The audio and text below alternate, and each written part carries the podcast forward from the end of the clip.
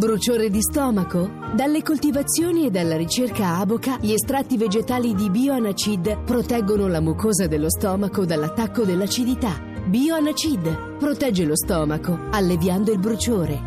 Bioanacid da Aboca.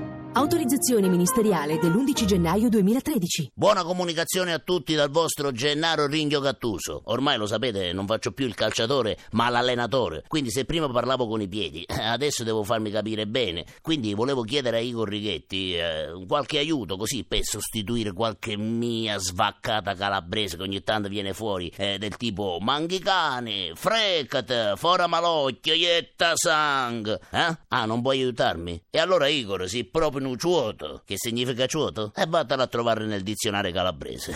Buona comunicazione Italia, cioto. Il comunicativo.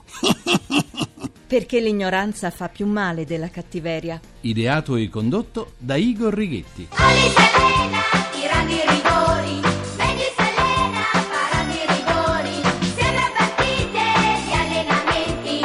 Grazie a Rino Gattuso per la sua presentazione. Rino, non posso fare miracoli, mi spiace per te. Gattuso, scaturito dalle corde vocali talentuose dell'attore e imitatore Gennaro Calabrese. Buona comunicazione Italia comunicativa dal vostro comunicativo di fiducia Igor Righetti. Bentornati alla nostra terapia radiofonica di gruppo Fuori dal Coro numero 2105 col 105 col 5, undicesimo anno di programmazione. Cominciamo la terapia di oggi. Conosciamo bene il trasformismo di certi politici camaleonti che cambiano partito con la stessa velocità con cui ci si cambia la biancheria intima. Politici che cambiano più casacche di un modello durante una sfilata di moda. Del resto gli ideali ormai sono merce rara nel mondo della politica e non soltanto, dove la convenienza e la sopravvivenza hanno preso il sopravvento. Destra, sinistra, centro, centrodestra e centrosinistra sono divisioni rimaste soltanto in certi elettori ancora affetti da romanticismo acuto. Loro, i protagonisti della politica, passano con disinvoltura e con forsennata rapidità da uno schieramento a un altro. Ma un politico eletto contemporaneamente in due partiti diversi, e dico due partiti diversi,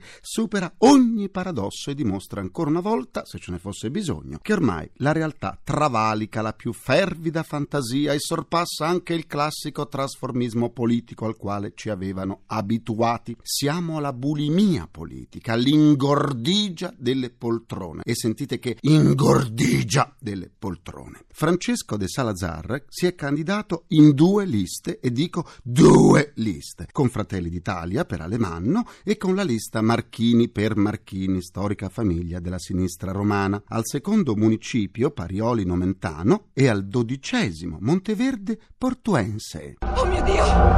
Oh mio Dio! Oh mio Dio. E il bello è che i suoi elettori di entrambi gli schieramenti lo hanno votato tanto da eleggerlo in tutti e due i consigli, tutti e due.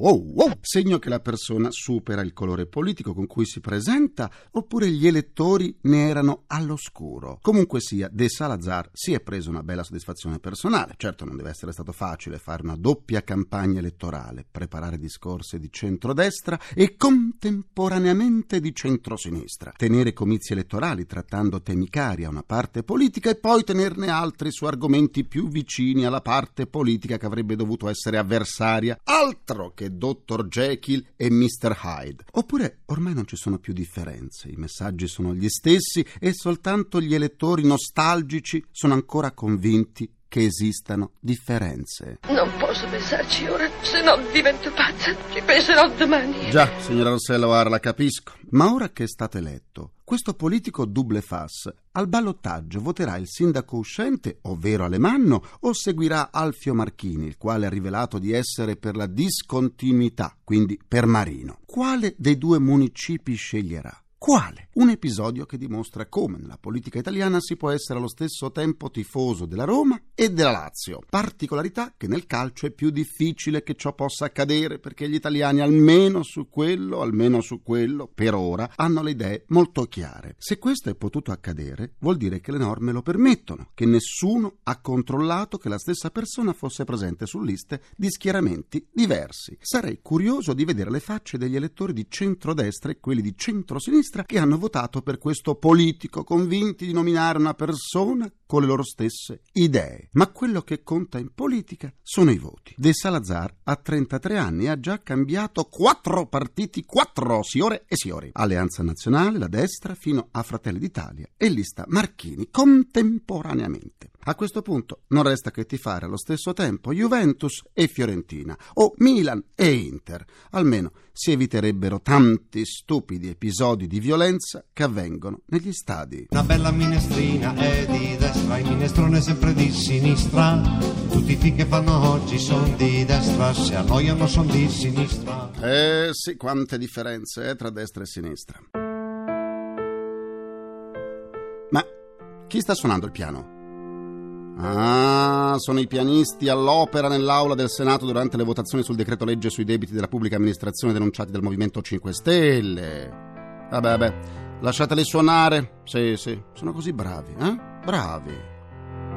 Mamma, che pianisti. Per riascoltare l'istituto del comunicativo andate sul sito comunicativo.rai.it e basta, dove potrete anche scaricarla in podcast e sentirla in caso di emicrania da ipocrisia. E quanta ce n'è in Italia di ipocrisia? Se ci fossero le centraline per misurare l'ipocrisia, nel nostro paese esploderebbero. Altro che polveri sottili. Come sempre vi aspetto pure sulla pagina Facebook del comunicativo, facebook.com slash il comunicativo per esternare un po' di sane comunicattiverie assieme a me. Ora andiamo a trovare il direttore di uno storico quotidiano italiano. Andiamo. Il comunicativo in direzione. Oggi entriamo nell'ufficio del direttore del quotidiano Il Tempo, Sarina Biraghi. Buona comunicazione, direttore. Buona comunicazione a tutti voi. Da gennaio di quest'anno sei alla direzione del quotidiano romano Il Tempo. Quali i tuoi progetti? Io arrivo da dentro la redazione perché ero una stretta collaboratrice dell'ex direttore Mario Secchi, ero il caporedattore centrale. I miei progetti immediati sono stati il cambio, diciamo, di linea editoriale, ovvero riportare un po' il tempo sulla linea tradizionale. Ci eravamo un po' troppo spostati. Noi siamo un giornale tendenzialmente di centrodestra con un occhio e un uh, sentimento molto forte nei confronti della Chiesa. Quindi ho rispostato un po' questa linea e il progetto immediato era dare anche più spazio a Roma, dove noi siamo il secondo quotidiano, no? Perché prima di noi c'è il messaggero, poi ci siamo noi, quindi dare meno spazio a tutto il resto del paese più attenzione sulla città, che è la città dei quartieri, è la città del palazzo di Campidoglio e poi approfondimento. Di temi, temi di lettura, temi di ampio respiro, come però diciamo siamo costretti tutti noi della carta stampata per fare un po' di concorrenza alla TV, al web, ai siti che diciamo mangiano le notizie durante tutta la giornata e ci precedono, visto che noi usciamo la mattina seguente. Beppe Grillo ha più volte attaccato la stampa italiana e ha diviso i giornalisti in tre categorie: gli indipendenti, che sono pochi ed eroici, gli schiavi, che sono la gran parte, e i trombettieri del sistema. Ti riconosci in una di queste categorie? Non mi riconosco in nessuna delle tre, devo dire, perché non mi sento assolutamente un trombettiere del sistema né della linea editoriale che rappresento, perché noi siamo tradizionalmente legati al centrodestra, ma non risparmiamo le critiche al centrodestra e al leader del centrodestra quando è fuori luogo o quando, come è successo con il precedente governo, non ha portato a termine quelle riforme che il popolo del centrodestra si aspettava. Non mi sento una schiava perché non sono schiava assolutamente, ripeto, della linea editoriale, quindi del mio editore, né del lettore con cui peraltro intraprendo un confronto quotidiano. Non mi sento totalmente indipendente perché comunque ho una linea editoriale da rispettare, per cui sono indipendente con una linea, cioè seguendo una barra, quindi navigo con una precisa linea di navigazione dalla quale mi discosto raramente. Su questa linea editoriale mi sento libera perché parlo di quello che penso, di quello in cui credo. Sono libera perché il mio editore non mi obbliga a fare nulla. E contesto Grillo che ha questa scarsa considerazione dei giornalisti come ha fatto in tutta la campagna elettorale, rilasciando interviste soltanto a giornali stranieri, beh, l'ho trovato, devo dire, molto provinciale, assolutamente provinciale da parte sua e soprattutto da parte di una persona che si erge al leader di un movimento che dovrebbe rappresentare tutti gli italiani se vuole concorrere eh, in politica. Ma da sempre diffido di coloro che non amano le domande e i contraddittori. Grazie al direttore del quotidiano Il Tempo, Sarina Biraghi e buona comunicazione. Grazie a voi e buona comunicazione a tutti. Adesso facciamo un salto. Salto, salto, sì, salto, salto. Nella libreria comunicativa. Dite alle vostre orecchie e ai vostri orecchini, se li avete, di seguirmi. Volta pagina. I libri più comunicativi del momento. La danza del mondo di Maria Pia Mirati è un libro scritto da una donna che le donne farebbero bene a leggere perché potrebbero trovarvi le risposte a tanti loro dubbi sui sentimenti, sull'amore e agli uomini perché potrebbero comprendere di più gli atteggiamenti, le parole e le azioni dell'altra parte del cielo. Un libro avvincente dalla scrittura scorrevole che si legge tutto d'un fiato perché non si vuole interrompere la lettura dello svolgimento del racconto così coinvolgente. Del resto la sua autrice conosce molto bene l'arte dell'attrarre l'attenzione del pubblico, sia esso spettatore sia lettore, essendo lei oltre che scrittrice, anche un'autorevole dirigente televisiva. Do la buona comunicazione a Maria Pia Mirati. Una buona comunicazione a voi e grazie. Il tuo è un romanzo d'amore, ma anche di ricerca di se stessi, di ribellione di una donna verso un modo di vivere codificato. E infine la violenza. Perché c'è tanta voglia di sopraffazione degli uomini sulle donne?